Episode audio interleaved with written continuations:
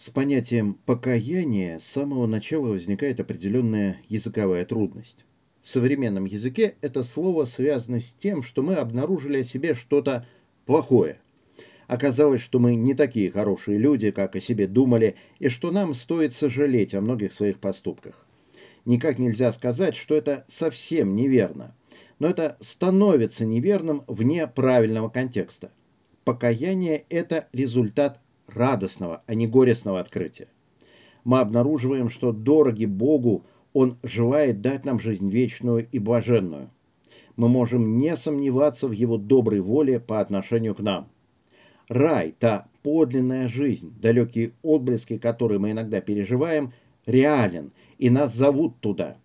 Мы оказываемся в очень теплом, домашнем, уютном мироздании и понимаем, что в конечном итоге – Бог достигнет своих благих и спасительных целей, и все обернется очень хорошо. Мы созданы для того, чтобы отражать благость Бога, и человек есть любовь, потому что Бог есть любовь.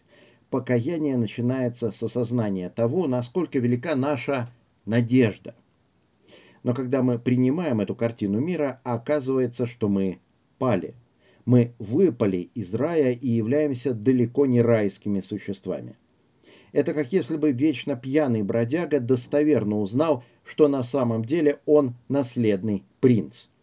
Именно в свете предназначенного ему величия становится ясно, до чего он докатился и как это прискорбно. Чтобы вернуться к той жизни вечной и блаженной, для которой мы созданы, мы должны глубоко измениться, вернее дать Богу нас глубоко изменить. Когда Будучи новообращенным христианином, я читал молитвослов, меня поражало, насколько авторы включенных в него молитв, а это были святые люди, видели себя грешниками. Они явно не были какими-то злодеями или преступниками, но постоянно плакали о своих грехах. Почему? Потому что они видели то, чего не видим мы – радость и славу Царства Божия. И именно на этом фоне им становилось ясно, что они, даже они, святые люди, нуждаются в прощении и исправлении.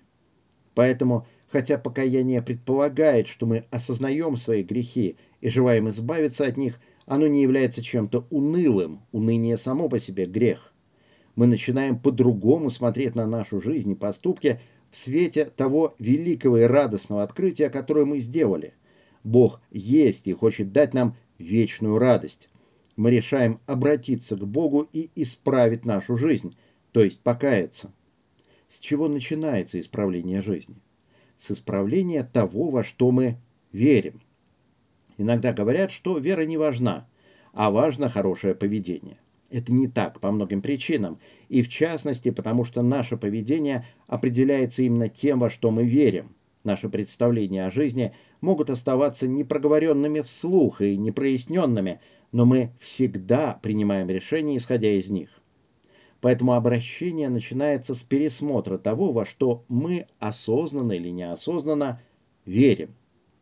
Сами представления о том, какое поведение считать хорошим, основаны на том, что мы считаем истиной о Боге, о мире и о самих себе. Наши верования, даже если мы не отдаем себе в этом отчета, определяют наше поведение. Когда мы отзываемся на Божий призыв и решаем обратиться к Богу, мы отказываемся от наших старых взглядов, убеждений, привычек и принимаем новые. Наше исправление начинается с исправления того, во что мы верим.